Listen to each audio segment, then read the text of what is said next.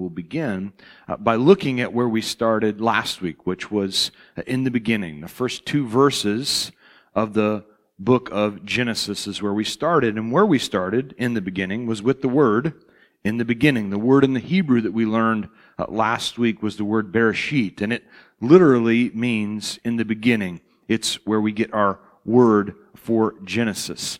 And so it's important to understand as this verse starts off, or as the book of Genesis begins with, in the beginning, God created the heavens and the earth, uh, that we stop and we pause there to say that in, if you have an issue with this verse, if you have an issue with in the beginning, God created the heavens and the earth, then the entire rest of the Bible is going to be an issue. You're going to take exception with everything else you hear from this point forward.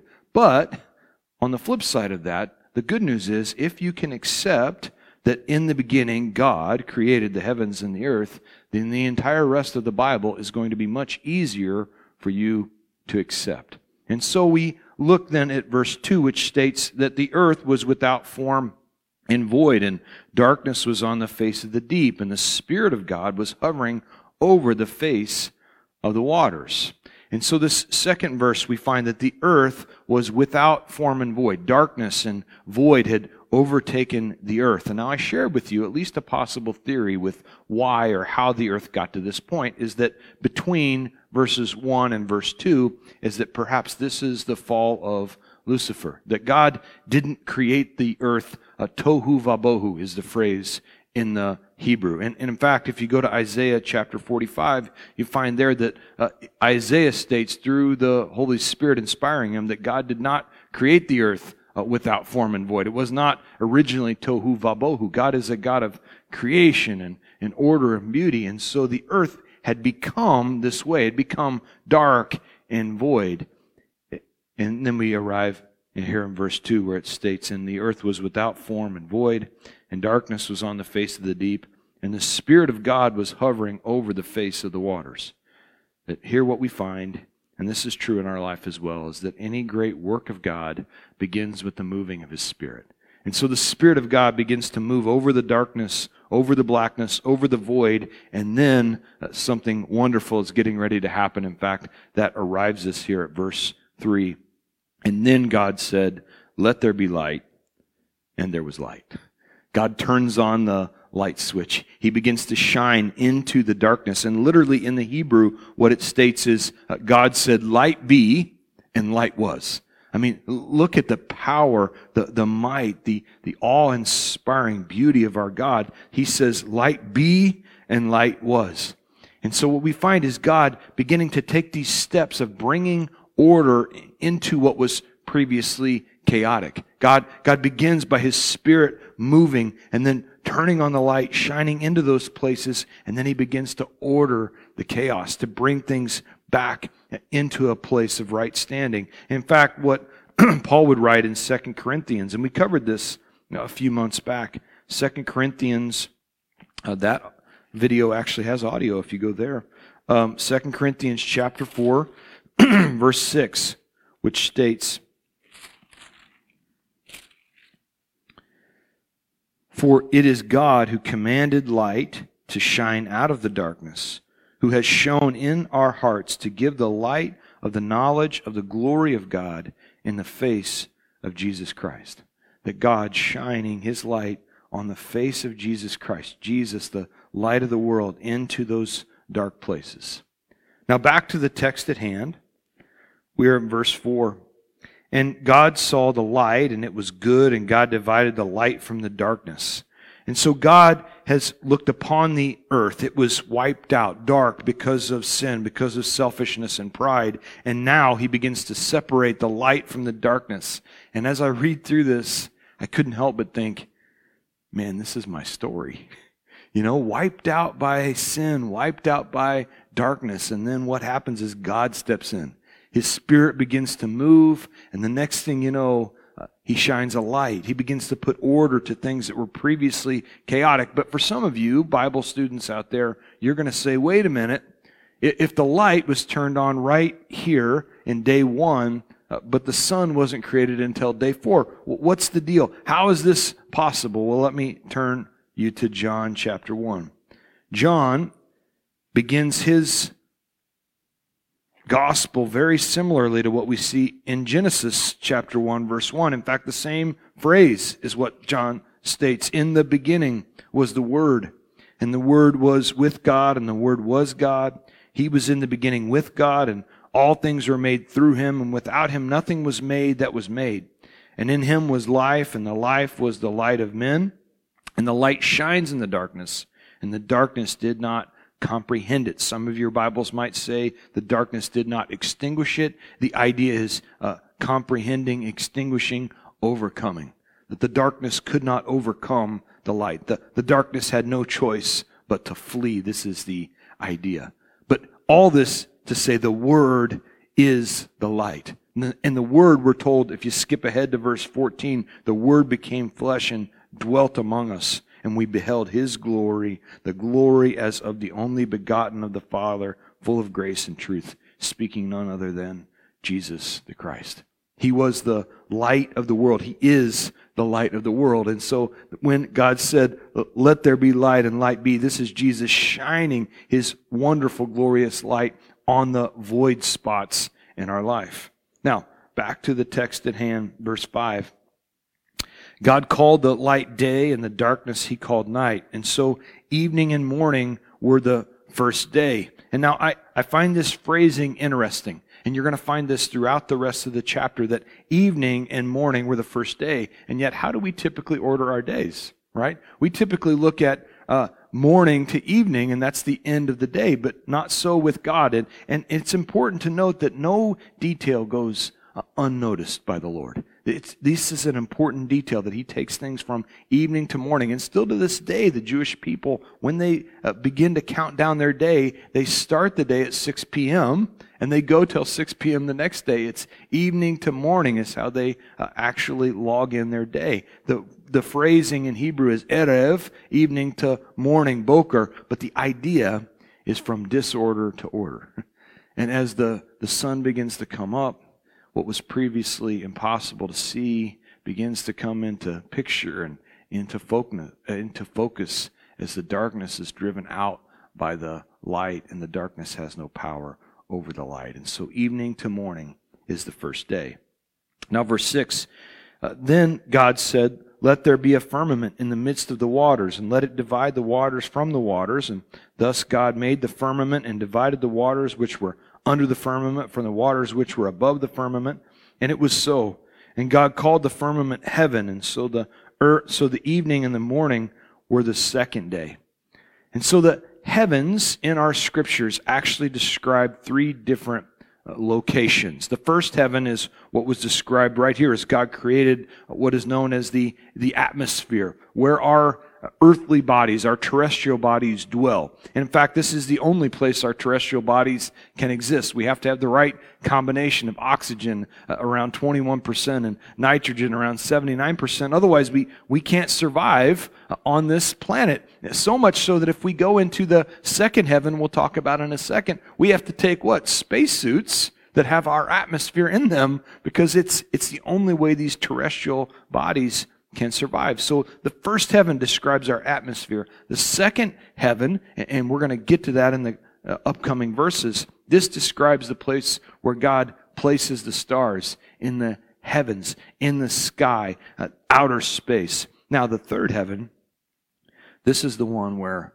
it gets many of us excited, where we cannot wait to be in the third heaven where we're together uh, with God where he dwells before God.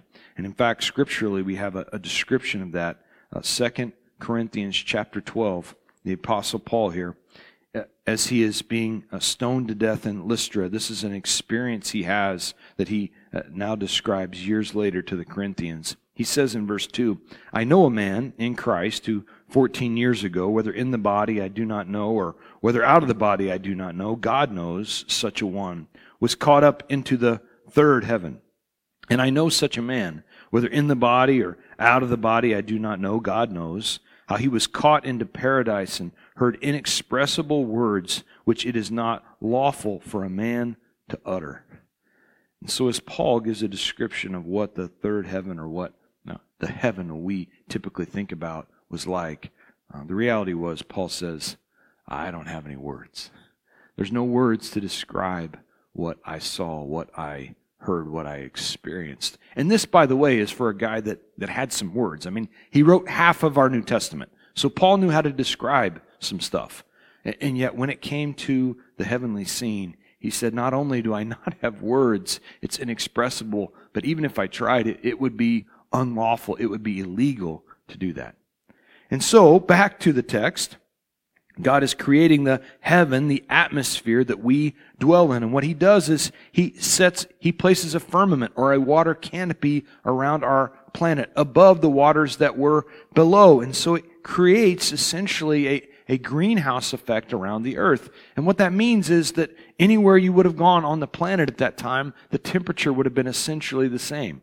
And so as I sit here with you now on a Monday morning and there's freezing rain, uh, and then I, I, become covetous in my heart, even though I know that's a sin uh, of the pastors that are in uh, Hawaii or, or Southern California, I wouldn't have had that in the early days. I wouldn't have had that in, at the beginning of creation because the temperature would have been 75 and sunny all the time. But here's what's more is that as God placed this water canopy, it was also a protection from the UV rays that would come from the sun that would be placed in the sky in the upcoming days.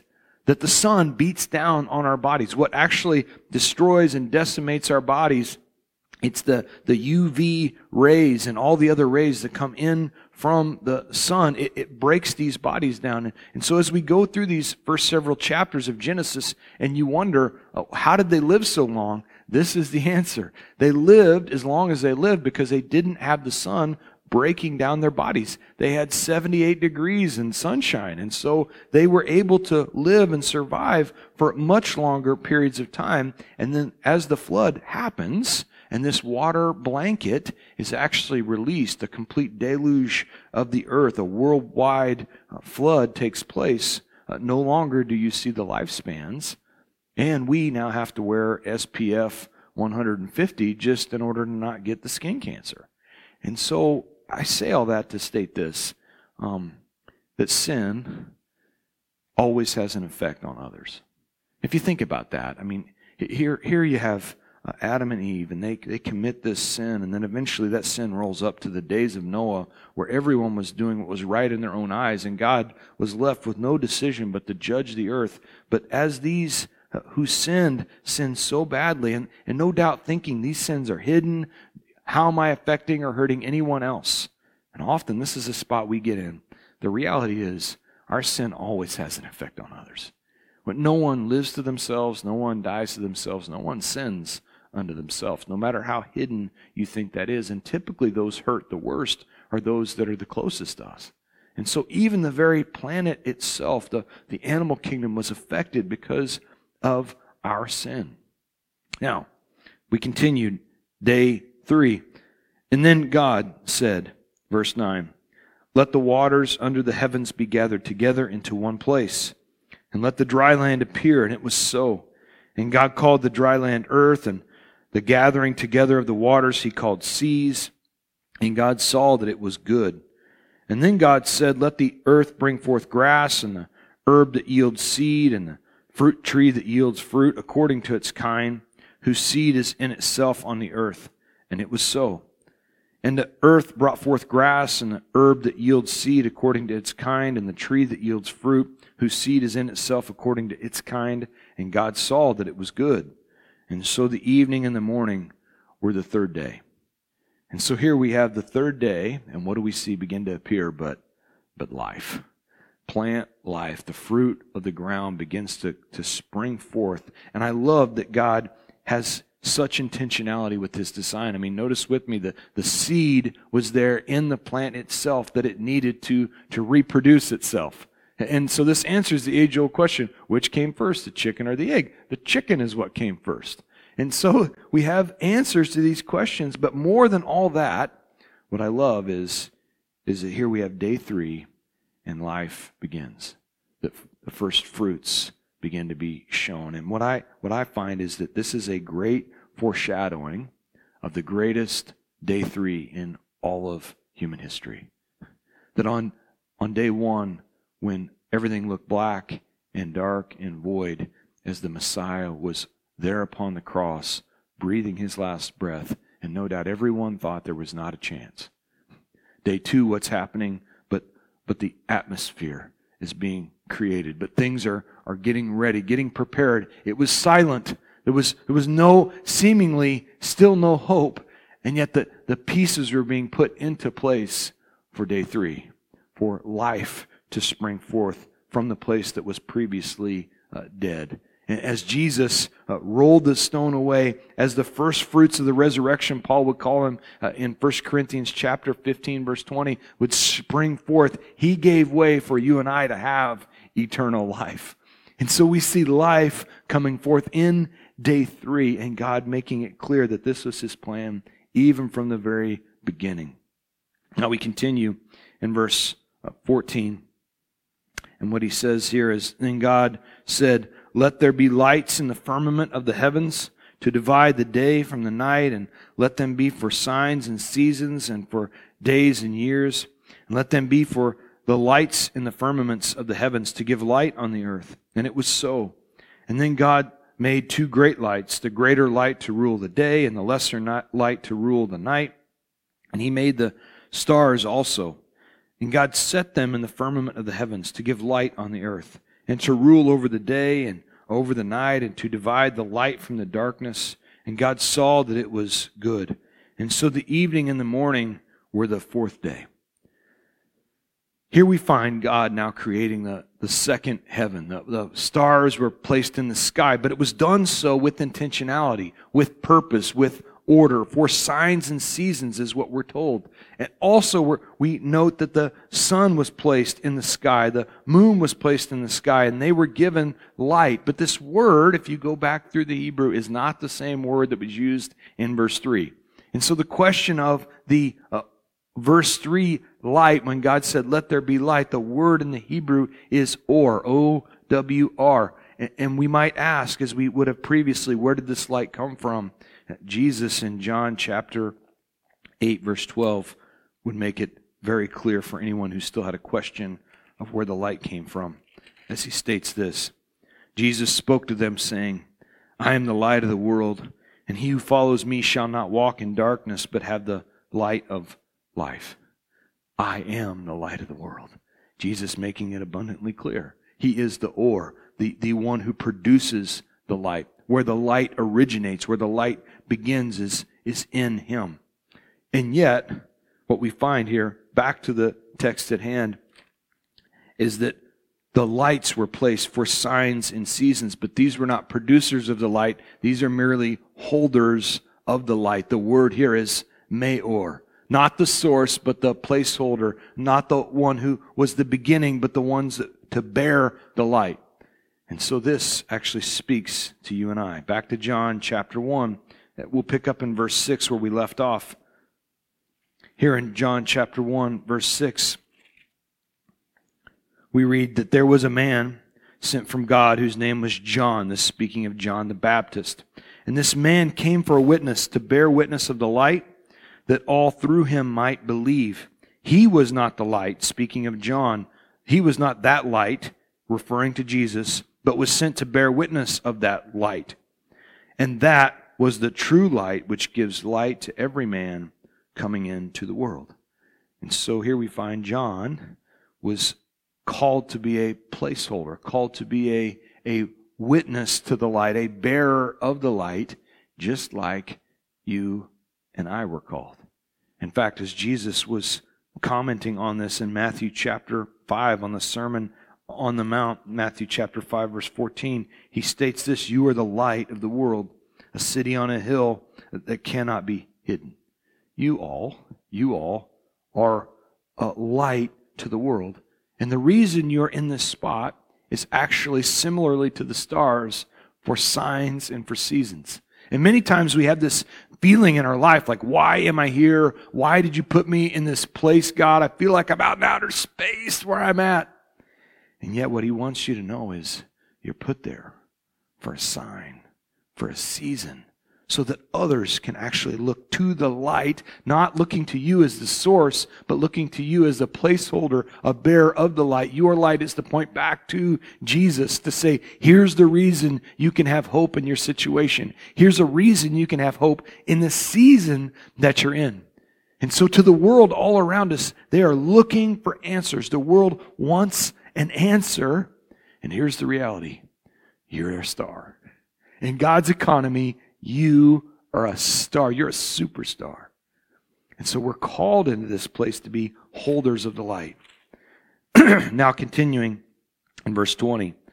And then God said, Let the waters abound with an abundance of living creatures, and let the birds fly above the earth across the face of the firmament of the heavens. And so God created great sea creatures and every living thing that moves with which the waters abounded according to their kinds, and every winged bird according to its kind. And God saw that it was good. And God blessed them, saying, Be fruitful and multiply, fill the waters in the seas, and let the birds multiply on the earth. And so evening and morning were the fifth day. Verse 24, and then God said, Let the earth bring forth the living creature according to its kind, the cattle and the creeping thing and the beasts of the earth, and let each according to its kind. And it was so. And God made the beast of the earth according to its kind, and the cattle according to its kind, and everything that creeps on the earth according to its kind. And God saw that it was good. and so, uh, here's an important question that was answered right here in these final verses for all the ladies out there um, that were wondering where did all these creeps come from?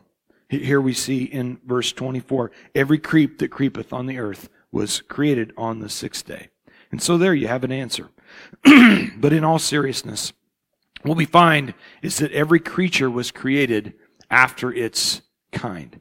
And so this is important to note that as God is a God of variety, and as we look in our life and the people that are in our life, we find that, that God loves variety, different faces, different looks, and yet uh, no one is uh, born outside of their kind. If you think of the animal kingdom and you've got uh, the, the cute little teacup poodle that fits in your pocketbook, but then you've got the great Dane that's so big, 130 pounds, and yet what do we call them? We call them dogs, right? We, we don't look at them and say that's a cat or that's a person, even if we treat them sometimes like people. We, we don't mistake in our minds that they might be more than what they are. They are, they are dogs. They're created after their kind. And so we've got variations within a kind and yet never outside of a particular kind, which is why the entire theory of evolution is completely debunked. In fact, uh, here is a, a quote I found on the internet that states that fossil records are the gravest opponent to evolution. That, that nowhere in the fossil record do you find a, a partially mutated animal, one going from one kind to the next kind. There's never been anything recorded or found that is in the transitionary state from one kind to the next. No cats beginning to grow into dogs or uh, dogs growing into monkeys or into humans. There's, there's no recording of this. In fact, this quote that I found, interestingly enough, that states that fossil records are the gravest opponent to evolution was credited in the 1850s to a gentleman named Charles Darwin. The very man who theorized evolution stated that the biggest opponent to this theory that I have is the complete and utter lack of evidence. there's, there's no evidence to actually back it up. And yet, when we accept what God records in the Genesis record, we can begin to enjoy his beauty and his creativity and his humor. I mean, you can't go to the zoo and not laugh at some of the creation that God has. Like, it's just, it's obvious that God loves variety. Man, go to the monkey cage. How can you not go and laugh at the monkeys or, or at the Scovill Zoo in Decatur? I don't know if they still have these, but they used to have uh, the peacocks just walking around, and man, they'd have their feathers all fanned out, and they're trying to show off uh, for the peahens, and the peahens are just completely ignoring the peacocks. I mean, it, it really it makes most of us guys laugh because it it sums up our, our our dating record for the most part. Like here we are, look at me, I'm so awesome, and the peahens uh, are just like, well, I don't even care. I don't know what you're doing right now. And so we, we have to enjoy and appreciate the creativity and the beauty and the humor of God. Now, verse 26 is an important transition. Then God said, Let us make man in our image, according to our likeness. And so God, or Elohim as it's stated here in our scripture, it's the, the plural form of God, and yet He is one. Compound unity is the idea. And God, we know, is God the Father, God the Son, and God the Holy Spirit. Three distinct persons, and yet one altogether unified uh, God in community with one another. And they stated this Let us create man in our image according to our likeness. And we here, as we sit and as we watch online, we can see that we are three in one as well. We are, first of all, the body or the soma in the Greek. This is the vehicle that carries you and I around from place to place. We are, secondly, we are soul or our psyche. This is the, where our emotions and our feelings and our thoughts are all derived. Sometimes it's called our, our gut instinct. This is, this is part of what makes us truly us. And then the third part, the part that I have underlined is, is we are spirit. We are pneuma. We, we were created as spiritual beings. And so as we consider this, you might ask, how, how are we created in his image? Three, three ways I want to give you to at least consider this morning. First of all, it's important to note that God is spirit, and we also are spiritual beings. In fact, as Jesus in John chapter 4 was speaking to the woman at the well, he was trying to explain to this Samaritan woman exactly what he was talking about. And she was all concerned about well, do we worship in this spot? Do we worship in this spot? Where do we worship at? And here's what Jesus says in verse 24 God is spirit, and those who worship him must worship in spirit and in truth.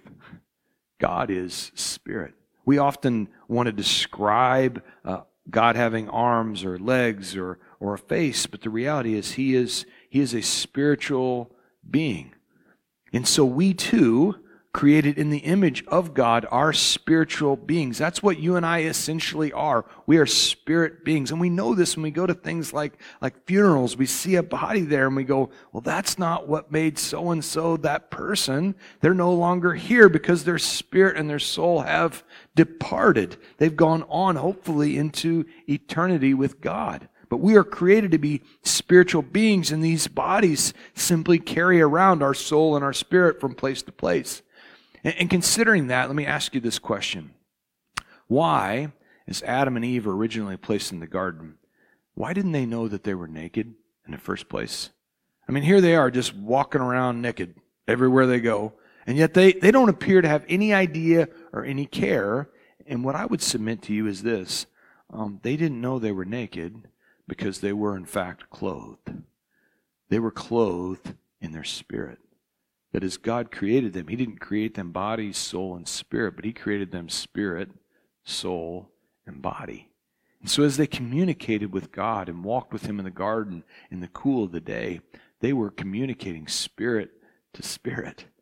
But as they decided to, to make the decision to follow after their own will and not His will be done for their life, as they made that decision, the Spirit then went inside and rut row reggy Next thing you know, I got no clothes on. I, I just now realized my, my spirit has gone inside, therefore I'm no longer clothed. And they decided to go make a, a clothing for themselves. We'll get to that here in another chapter. All this to state that you and I are spiritual beings. Secondly, we, like God, are made to be self determinate. God has created you and I unlike any other creature in the animal kingdom. Uh, not only given us a spirit unlike any other, but also given us an, a special ability to choose. We have this amazing gift to be able to reason and choose and logically process through things. Now you might wonder, why is this so important? Some days it feels like a curse. I can't decide whether to go out in the freezing rain or not. Uh, so I'm going to stay home and watch Facebook. And so and yet we have this amazing gift to choose. Why is that so important? It goes along with this third thing that I wanted to mention this morning, and that is this that we are also given an amazing capacity to both give and receive love. We are given this unlike any other creature. We are given this amazing ability to both give and receive love. And love is the chief emotional characteristic of God. If you ever went to Bible school as a kid at the Baptist church, we would sing this song. First John 4, 7 and 8, da da da. First John 4, 7 and 8, which states, Beloved, let us love one another, for love is of God, and everyone who loves is born of God and knows God. And he who does not love does not know God, for God is love. This describes who God is. But here's the thing love demands a choice. That, that we cannot truly love if we haven't decided from a, from a place of willingness. But the idea is forced love is no love at all. There's a, another word for forced love, and it, it doesn't look or feel like love. In fact, it'll get you 20 to 25 uh, in, a, in a state penitentiary. And so, uh, forced love is no love, and God desires to love on us, and He does love us abundantly. He pours His love out upon us, but He also wants us to, to choose and to love Him. And here's the reality for us as well, and it plays out in our lives daily that if I'm not spirit led, I will at some point in time run at the end of my ability to love. That my capacity to love you is limited by how willing I am to let God actually lead. But being spirit led, it allows me to truly love others, including my own spouse. I can say I love you all I want, but if I'm not spirit led, then I'm not, there's a, a limit to how much I can actually love. Yet as we begin to let the Spirit lead us, He increases our capacity. He gives us an unbelievable capacity to love Him and to love others as He works through us. Now, back to the text.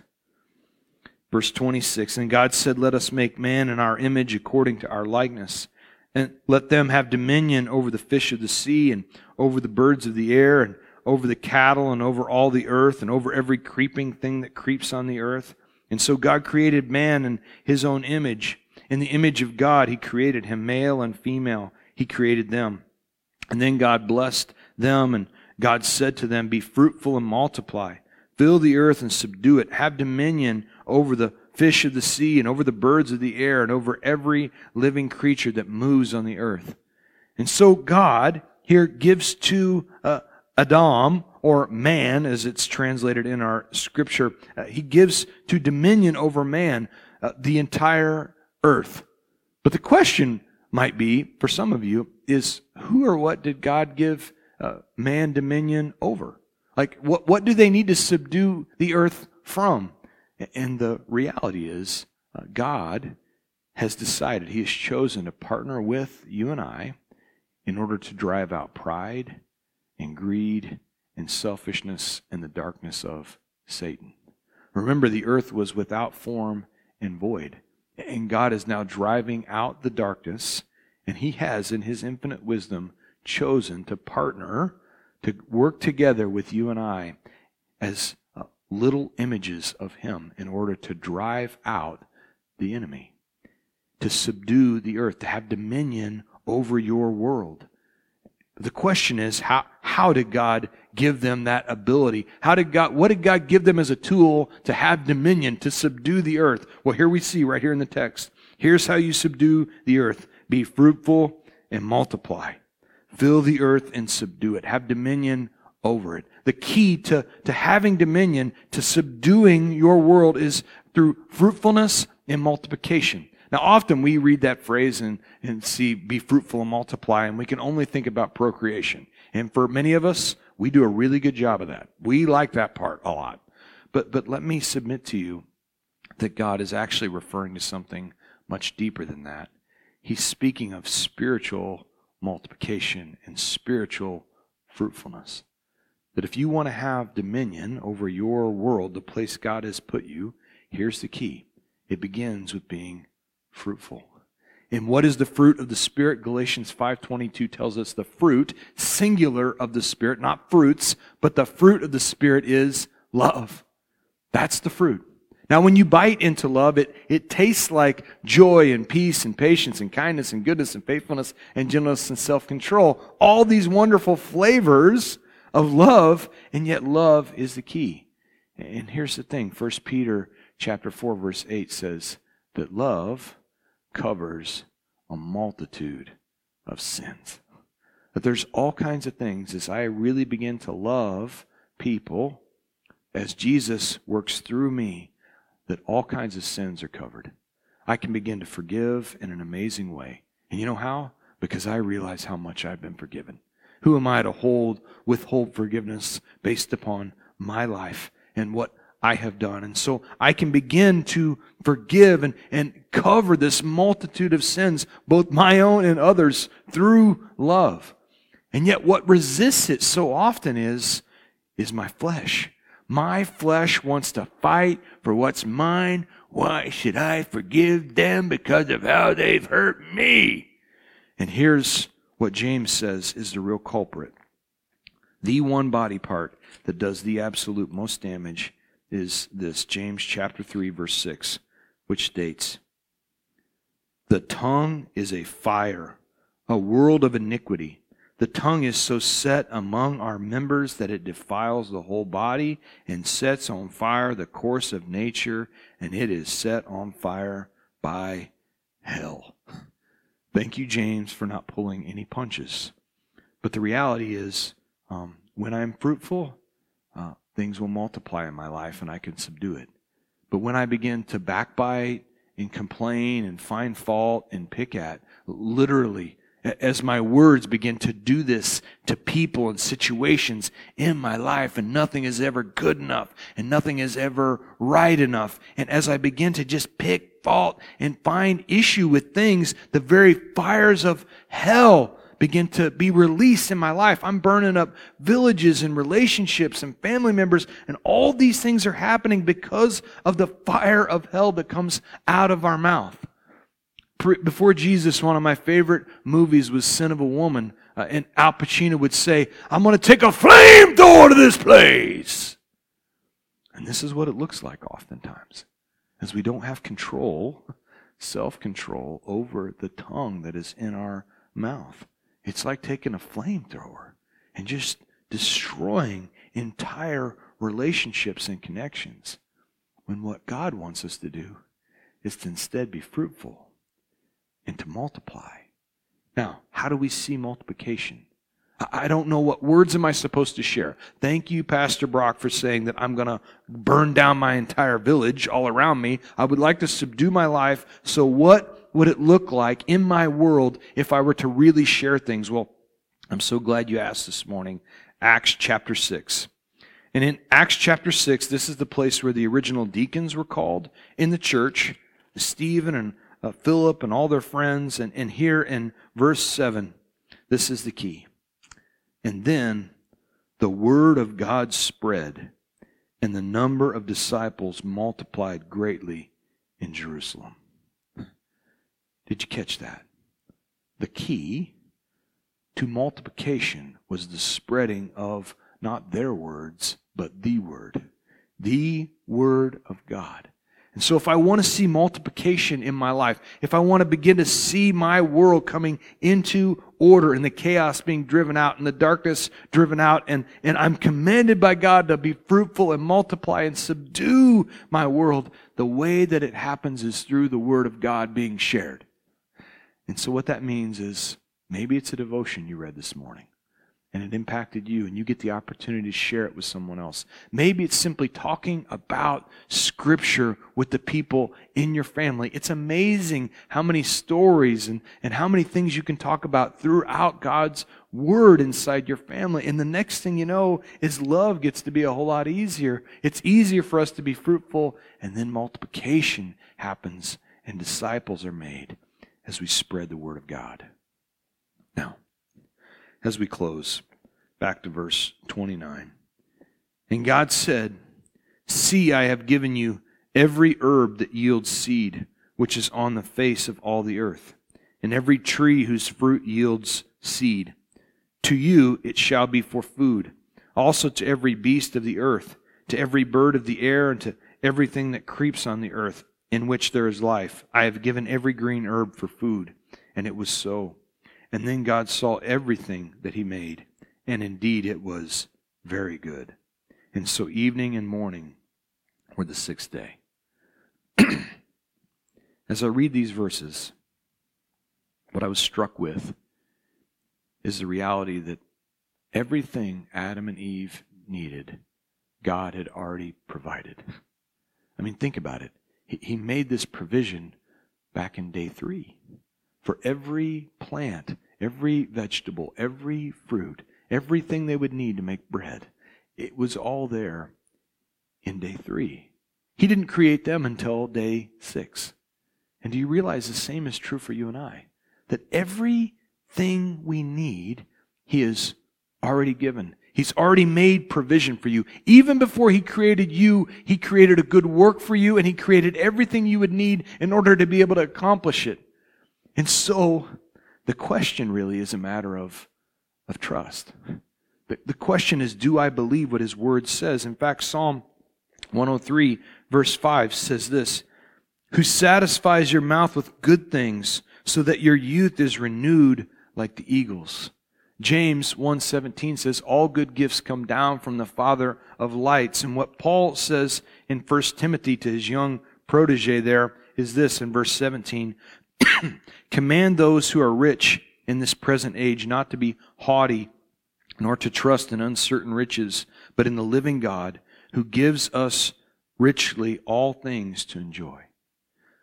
And so the, the request of God, the command of God really is to believe and trust that all good gifts come from Him.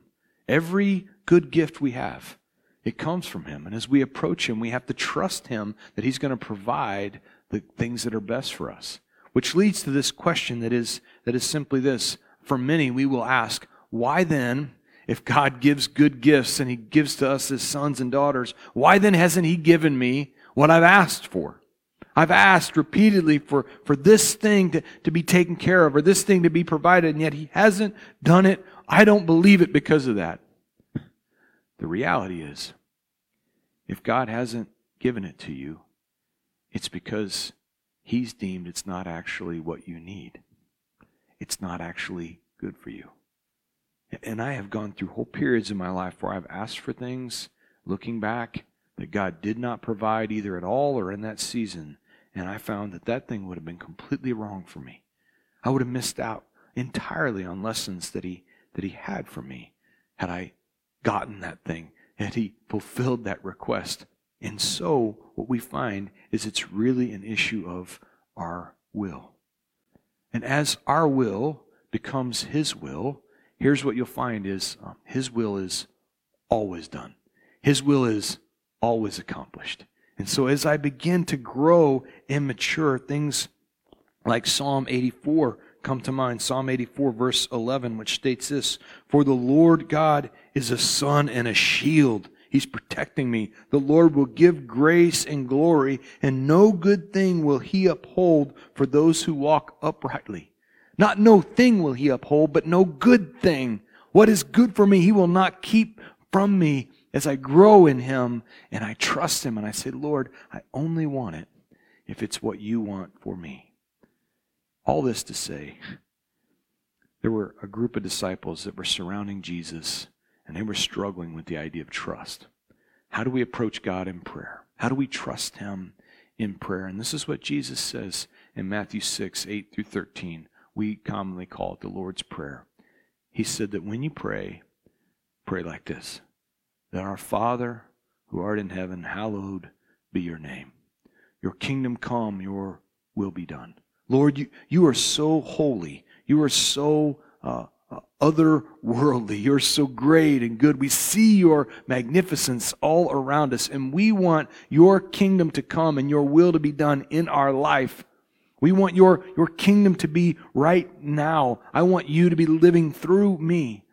Lord, give us this day our daily bread, not our, not our weekly bread or our monthly bread, not our, our long-term bread, our 401k bread, but Lord, just give us what we need today. We want to trust you in the, the daily thing that you're going to provide for today. Lord, forgive us of our debts as we forgive those who have sinned against us.